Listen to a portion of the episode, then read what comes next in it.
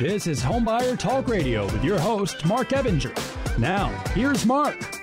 Welcome to Homebuyer Talk Radio. Coming up on the show today, we're going to talk about a great rehab loan that many homebuyers don't know about. We're going to find out exactly what HVAC inspectors are looking at when they do your annual air conditioning system checkup. And we're going to talk about a huge mistake small businesses are making with their Facebook and Instagram ad strategies that lead to a massive waste of money. In studio with us today is Carl Silva, a real estate agent who specializes in helping clients build long term real estate investment portfolios. Carl, welcome to the show. Thanks, Marc. Happy to be here. Oh, I found you on YouTube when you were talking about this type of stuff, yes, and I'm like, I got to get this guy on the show. Also in studio with us today is Gabriel Sanchez, a master electrician and mechanical contractor. Gabriel, welcome to the show. Thank you, Mr. Marc. Pleasure to be here. Pleasure to have you in the show, sir. I, have really enjoyed getting to know a bit about your business and what you do uh, watching a couple videos about your customers and how satisfied they are. So I'm excited to chat with you uh, about this big topic of HVAC, which is huge in San Antonio. So I'm looking forward to it. A quick reminder for our listeners to catch our podcast and watch video versions of the show anytime by visiting our website at homebuyertalkradio.com. And if you have a business that services homeowners, buyers, or sellers and you'd like to be on the show, visit homebuyertalkradio.com and click on the link to apply. All right, so first up on the show is Carl Silva. He's a licensed real estate agent and managing partner at Silva Property Group. Carl, welcome to the show. Thanks again, Marc. Appreciate so it. So, what made you, before we get too far into it, what made you get started on YouTube? Why did you do that? Uh, well, honestly, it's just very obvious that that's the path that we need to head as, as a company and mostly everybody, especially small businesses. Mm-hmm YouTube are where people are spending a lot of their time hanging yep. out and getting the educational type information that they're looking for. Mm-hmm. Um, and so we just wanted to be able to provide more value to as many people as possible, and YouTube is a platform for that. And it's nice because they get to know you a little bit. They get to know you personally, uh, right. your personality, right? right? Not personally, but your personality, right, and then uh, they choose you. Exactly. Uh, which I yeah. love and that. Evergreen. Yeah, it is. 24 7, 365. there on YouTube, and people can just see you anytime. Yep. Doesn't never files insurance claims. No. It just it just nope. it works for you. It just doesn't. 24 7. So, all right. So, rehab loans. So, obviously, in San Antonio area, we are growing extremely fast. We have a low inventory situation. And so this idea of rehab loans was interesting to me because it opens up another avenue for people to get into a home that, that they want. Exactly. Um, and, and take advantage of this program. So I want right. to talk about what this is. It's called a 203K loan. Correct. It's an FHA 203K loan. So it's backed by the government. So it's backed by the government, correct. Okay. But it also comes with government requirements. Okay, standards. gotcha. So um, would you agree with me that it is a bit of a thing here in San Antonio? This this 203k program? Oh, oh, absolutely, yeah, yeah. Uh, you should be trying to utilize any renovation loan right now, depending on what type of loan you're wanting to get. Because of the inventory situation. Because of the inventory situation, absolutely. Yeah, yeah, yeah. So why would somebody choose to do a loan like? What would trigger something like that to happen? I think that it's taking a couple months for buyers to realize I might not get into that home that I want, or the competition's super fierce. Yeah. Um, and I'm not going to be able to win these bids because I don't have a lot of li- liquid cash to put up. And so we're finding that a lot of people are giving up. But there's something in the middle there that people are missing. And whether you're getting conventional or VA or FHA financing, there's a renovation loan for you where the bank will cover a lot of your renovation costs within your loan up to a certain limit. And that helps home buyers a lot because you might find a home that has the right square footage, it's in the right area, but it wasn't taken care of because it's been a rental for a long time. Yeah. No one else wants it. But if you can get creative on how you can fix it and, and beautify it, just cosmetic kind of rehab, you could potentially get yourself into a home where other people aren't trying to buy that home, fix it up a little bit with the bank's money, and now you potentially have a home that's a lot closer to what you were looking for and you don't have to spend months and months and months trying to find it. So, does the bank base that loan on, or the lender base that loan on what the uh, finished value is going to be? Exactly. So, if you purchase a home, it's say two twenty five, but it needs thirty thousand dollars in repairs, then that would be two fifty five all in. And if after that two fifty five all in, the appraiser comes out and says, "Hey, it's actually worth two eighty. You did a really good rehab." Now you've got equity in the home, and they're going to give you that money. If that appraisal does come back a little bit lower, the bank's only going to give you a certain amount of it and you'll have to come out of pocket for the rest. So there is strategy involved in what gets done and what gets held off. Well, or do what they you're ha- willing to pay for. Do they have to make payments on their mortgage while the renovation is going on? No. Oh, so oh, wow. So the renovation takes six months, and after the six months, that's when everything starts. So what happens if the renovation takes three months? Can you still go six? Or as soon as you move in, you start paying, or? So it's my understanding that you have a HUD inspector that works directly on your side. That's mm-hmm. provided by the lender, or it's hired by the lender, approved by the lender, And once they have let the lender know that all repairs and everything have been done, all the re- renovations that you have put into your plan have been done, and, and what's been paid for, that's when the lender knows, okay, renovations are done. We're going to start these mortgage payments. So it starts right away. Yeah. And and so this HUD inspector you're talking about is that like an inspection company? Because I know like Mike Marlowe with Veteran Home Inspection. Yeah. He's doing this. I know he's involved in this kind of stuff as well. So he would be one of those people you're talking about. He would be the person Oh, that okay. I called. Yeah, yeah. I love Mar- Mike Marlowe, and he's extremely educated in this HUD consulting area and Yeah. the 203K renovation loan area. He's the go-to guy. we're actually going to be have him on, and we're going to be talking more about this with Candy Williams as Great. well.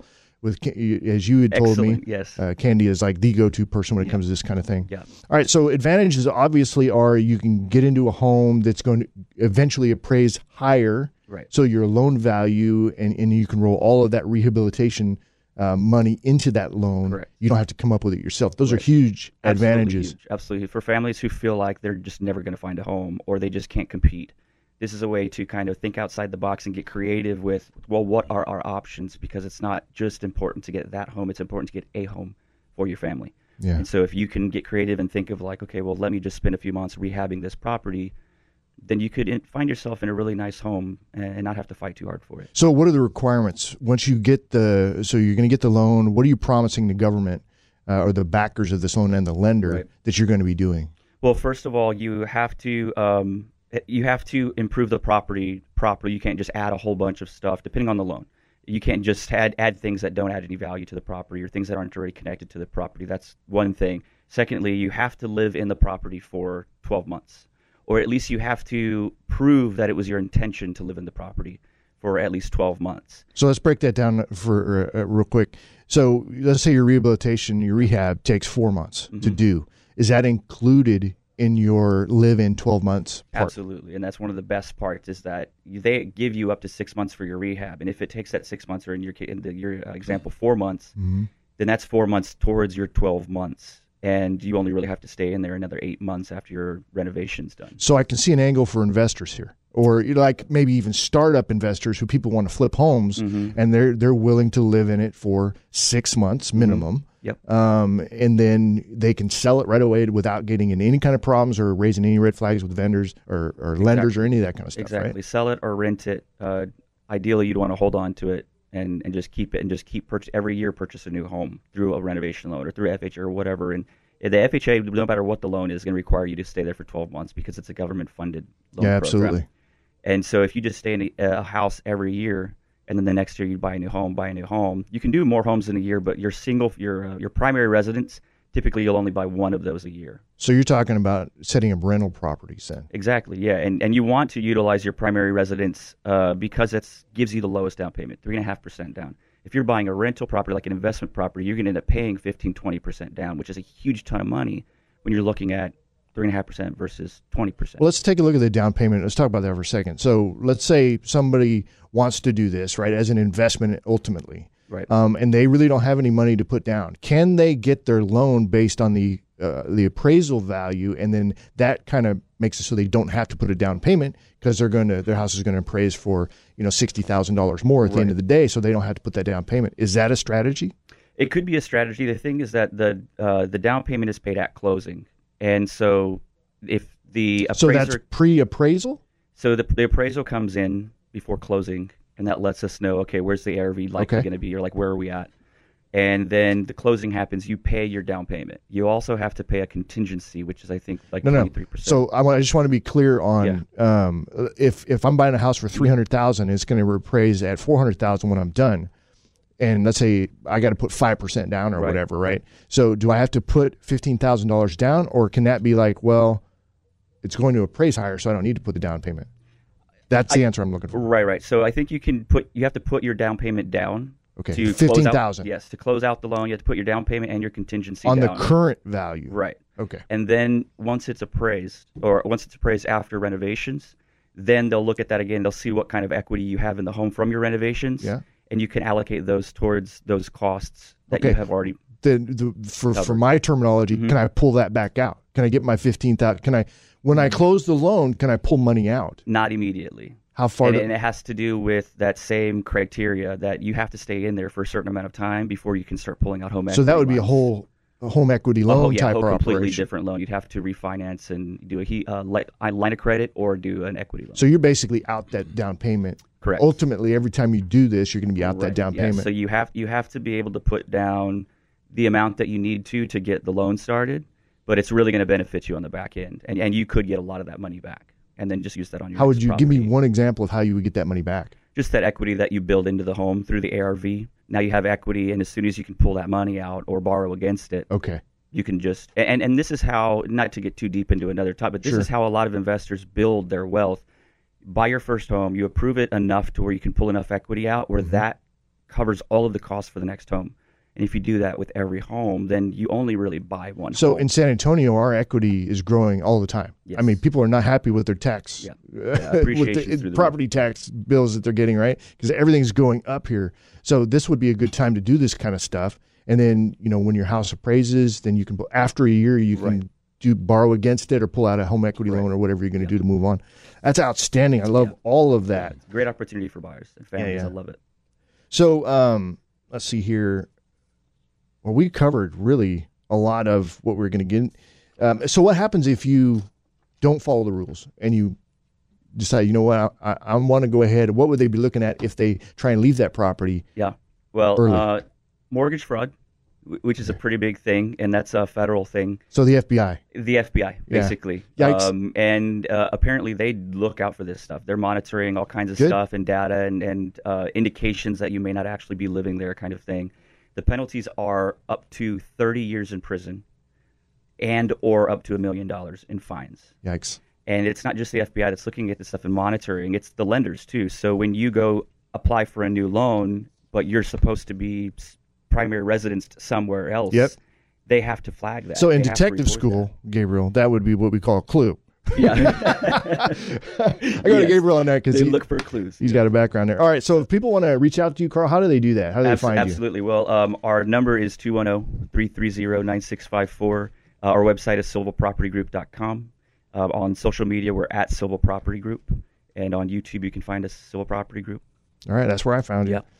All right, awesome. Well, thanks Thank- for that. I thanks so appreciate much, it. There's a lot of really great information, and you know, I, I'm interested in getting into the whole, uh, you know, real estate investing side of it, but I don't know a whole lot about it. So I'm excited to meet as many people as I can, and yeah. who knows, maybe we'll get a team going. We'll do some stuff. do. All right. So next up on the show is Gabriel Sanchez, a master electrician and mechanical contractor with 28 years experience in HVAC and 30 years as an electrician. So I guess he's new at this. I don't really know. Uh, so, and you're also a, a, a veteran police officer in our a peace officer in our. Uh, yes, sir, that is correct. Yeah, awesome. So, thank you for your service there. Thank you, I appreciate appreciate that. I really respect that as a, a retired police officer myself. Uh, I, I know what you guys go through out there, and uh, respect and love it. Um, so, I found you just kind of through connections, but when I was doing some research, I mean, you're on Google, right? And you have 4.9 star review on Google. It would Uh, be five, but it was a false. Uh, Oh, there's always one. Yeah, Just gotta be one. I, like I don't even know who you are, lady. She Oh no gave me a bad review, and I never met her. Got I, I hate the hate, right? Um, but anyway, so and I've watched a couple videos of of your customers, um, and they're super satisfied with it. And there was one that really stuck stood out to me, and it was uh, a husband and wife, and the the wife was talking about how comfortable she was with the crew that was there being in the house while she was at home, and that's a huge statement um, when they're comfortable with that. So you know, kudos to you and how you, run your operation. All right. So when it comes uh, today, we want to talk about so things that homeowners can do throughout the year to maintain their HVA systems. Right, things to watch out for. Obviously, we're going to change filters, stuff like that. Um, but then also, when you guys come out and do your inspection, what are you really looking at? Right, what are we paying for? I've never asked those questions. I've had guys come out before, and I'm like, I don't know what they're doing. Um, so I want to get into that today. But let's start with um, throughout the year, people are going to maintain their system. What are some simple things that regular homeowners like myself can do to help our unit last? The uh, simplest things that you can do is when people are like mowing the lawn, make sure the AC unit is not running. So the outside unit bringing in gas clip or grass clippings, right? Right, and so all that starts clogging up the bottom of the coils of the unit, so it decreases the efficiency of the unit on that part. Uh, the other one too that's real simple is uh, the biggest common mistake I see a lot of homeowners do when they have a one-inch filter, they use a filter that's too thick for the unit. Okay. So one really- inch. When you say one inch, you're talking about the the thickness of The it, thickness right? is like they call it a one-inch filter, so it's like a twenty by twenty by one that you see them all day at Home Yes. Depot. So those I've seen them where they put like a with an FPR or a mirror, MERV ten, which stands for you know filters performance ratings. Mirrors is as fancy a word, but it's the same thing. Okay. I wouldn't recommend anything than the number five. Anything greater than number five, the unit is working a lot harder. So you're talking about the to. density of the filter Yes. itself now is actually interfering or causing too much restriction of airflow Yes, that puts stress on the unit. that is correct. Okay. So that causes wear and tear on your equipment. Um, the unit, as far as like the refrigerant flow and all that, doesn't go back the way it should back to the compressor. So it eventually will kill your unit within time. So it's really a holistic. It, it affects the unit holistically, right? Oh, the yes. whole unit. It makes a huge difference. The the biggest the biggest problem I, I've come across is just poor installations the majority of the time on that. And then the homeowners don't know if you have what they call a filter base is basically if your filter's underneath the unit. So a lot of people open up the closet and the, there's a filter right underneath the unit. If you have anything bigger than the two ton and you have that filter base, I already know it's wrong. Oh, the majority of the customers, when they pull out, pull out the filters, looks like it's sucked up. So it's causing a lot of restriction on there. That's what they call static pressures through the AC industry. So if you look at your at your nameplate, your model number, serial number it has a thing for static pressures. So it's just at like at 0.5 or below. That's what you want to be at. So what I've learned, you know, from trial and error, and uh, also for having an outstanding mentor, uh, Eddie Mendoza from uh, Goodman, uh, that gentleman has taught me a lot on static pressures, airflow, and has made a huge difference on it. That's one of the biggest problems I see when I go to homeowners. They have a filter that's too thick, or they don't have sufficient return air going back to the unit. So just using by changing the filters, just the density on like a number five will help the unit breathe better. okay. And then ultimately that leads to better performance of the unit, which leads Yes. to less less cost, Yes. right, on the homeowner, and then longevity when it comes to the unit itself. So when you guys come out and uh, you know you do annual inspections, do you recommend people get an inspection done every year, every two years? Every two years. Every two years. Okay, awesome. I like that. That saves money, right? We got a professional Yeah, tell us yeah. we don't have it to have it every year. Um, and then, so when you come out to the house, what are you looking at, and what are you looking for, and what are you finding? The first thing I ask the customers is, um, you know, what how is their comfort level? What do they have any concerns, et cetera? They have hot spots, and they want to address that, where they just want to strictly get preventative maintenance on the equipment. So uh, they may say, well, uh, one bedroom upstairs is not cooling very good, and then so you would pay attention to, to Yes, that. so I would pay to all. I listen to all the customers' concerns. What are the, make, the biggest things? And then the first thing I start off is I start off at the thermostat, see what the thermostat is doing. I check all the connections there because loose connections would cause a lot of failures as well. Um, so I check all that, and the next thing I move to is the indoor unit. I start inspecting the filters. Um, the filter's too thick, uh, or it's the wrong size filter, or they have those uh, washable filters, which I do not recommend at Okay. all or those uh, real cheapy, cheapy 99 cent filters, the ones you can see through. Yeah. They're usually like blue or greenish color, sometimes even like a grayish, smoky color. Okay. So if you, if you can pick it up, if you can see right through it, guess what's going through it? yeah, right. Everything. Everything. Else. Everything else. So we start off there. We check everything out. Check the uh, the amperage on the motor. See what the manufacturer's uh, recommendation amps to be in. If uh, the unit has a capacitor, we check what they call the microfarads on it. Then we check for all the loose connections because uh, a lot of loose connections can cause the equipment to fail. Especially, I had one yesterday. Customer was calling, "Hey, this unit is acting up. It's a uh, gas furnace, which is only 120 volt system, and uh, turned out it was a loose connection on the outlet Yeah. itself, and uh, compressor was kicking in and out, in and out a lot, and by it turning in, turning off and on a lot, it's gonna it can cause the compressor to fail.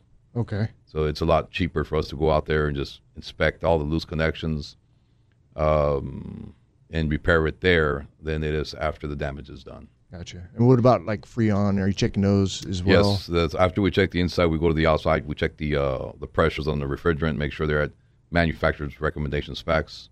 And same thing, we're checking the amperage, we're checking the capacitor, uh, making sure the uh, the uh, cleanness of the coil, see if we recommend for it to be cleaned out.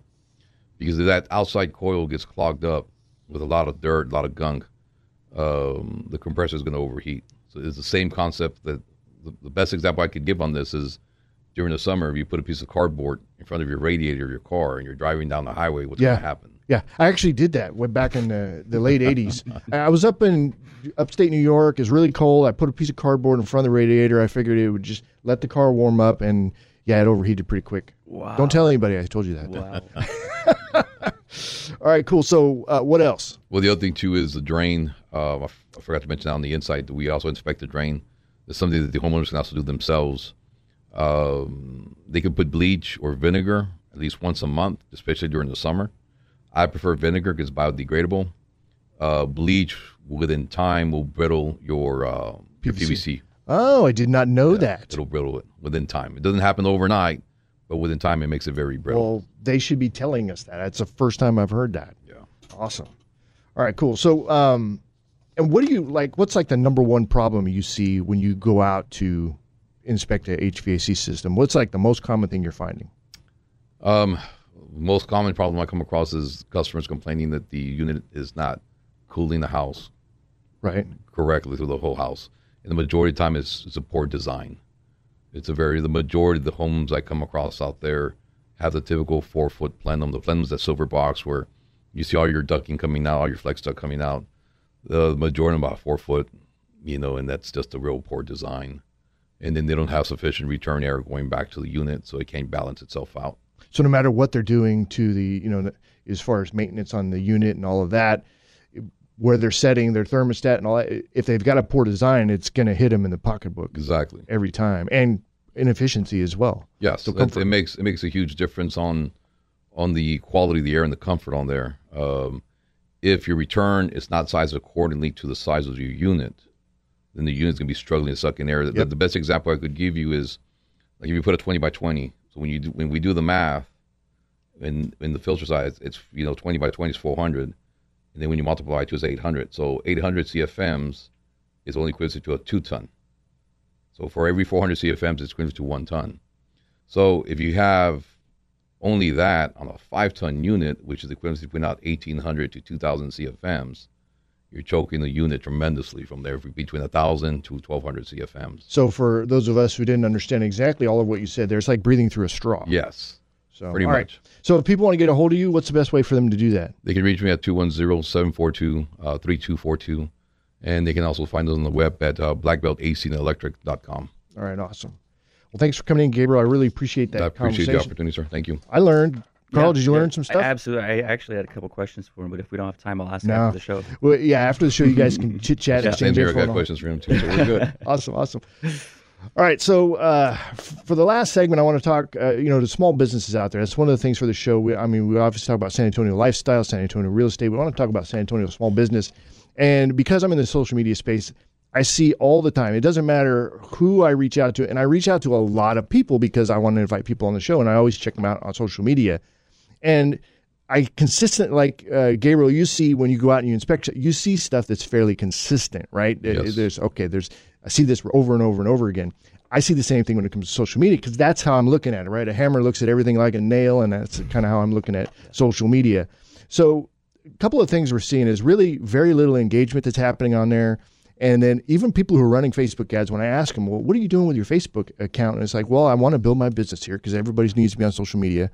And we're running Facebook ads. But when I go to their profile page, it's like I went into their store and there's nobody there and there's nothing going on. There's nobody behind the register. In fact, there's not even a register because they haven't set their Facebook up to actually do business. It's just a place where they run ads from. Um, but when people and consumers are smart, so they will click through when they see the ad, they'll click on that profile and they'll go to your Facebook page to see what's going on. Are you relevant? Do you- Are you focused on what's going on? Are you do you have any kind of message for the consumers? So they're smart, um, but that's being missed. Um, another thing, of course, is a missing call to action. So uh, most people, when they're running Facebook ads, they do what I call an inverted uh, funnel. They're actually asking for the sale straight out without developing a relationship. Just like dating, right? If you meet a girl and you say, first thing that you say is, you know, Let's get married. I think you'd make a wonderful mother to my children. You're going to freak the girl out. Even Brooke's like, whoa, and she's 15 and she knows better than that, right? So, um, Worked for me. but mail order brides don't count. No, I'm kidding. so, uh, but but again, this is how a lot of uh, people who are promoting Facebook ads they they look at that. They go straight for that sale. When they're not cultivating any kind of relationship. And then when somebody clicks on that profile and goes to their Facebook page, they're going to see a problem. They're going to see a disconnect there because nobody's going to their their page. I call it a hail mary pass, right? They're trying to just go straight for that deal there rather than following uh, a real strategy that works. So it's just some things to you know think about. Um, if you're building a business on Facebook, you have to put dollars behind everything that you're doing because Facebook is pay to play. They're not going to show. It, don't take it personally if nobody's liking your posts. It's because nobody's seeing them, right? Exactly. You got to put dollars behind it. Um, and, and that's work. That's a job, and that's where people fail, right? They fail in the design of their business page, and then they fail at actually executing on it. So obviously, that's what I do. My uh, my Crükus uh, social media marketing agency. That's what we're all about. Is is executing very well, simple and affordable. It's literally only two hundred fifty dollars a month to manage that operation, and then you have to, of course, you got to do ad spend. We're not going to pay for the ads for you, but our management fee is very affordable for small business. So if that's something you're interested in, please reach out and schedule a 15 minute demo with me by visiting www.crukus.com and click on the demo link. That's crukus.com. That's C R U K U S.com. So, what do you guys think? It went pretty fast, right? Pretty quick. Yes, sir. Yeah, yeah. You guys have a good time? But yeah, Yes, sir. great. I, I really I I enjoyed learning about you know the the HVAC world there. I, I think it's uh, more palatable for me now. I feel comfortable actually having. I need an inspection done, by the way. Yes, sir. So I feel very Be comfortable to with that, and I learned a tremendous amount, Carl, with the uh, 203k loans. I'm excited to learn more about that, especially from an investment uh, proper uh, investment standpoint. Right. Um, and right now is a good time to be investing in real estate in San Antonio. Would you agree? I would agree. Yeah, you got to pick it up while you it, too. can. Yeah, yeah. All right, that's going to wrap up the show for us. A quick reminder to check out our latest podcast on all the usual podcast platforms. And you can find video versions of the show at our website at homebuyertalkradio.com. That's going to be it for us. Guys, have a great week, and we'll see you on the next one.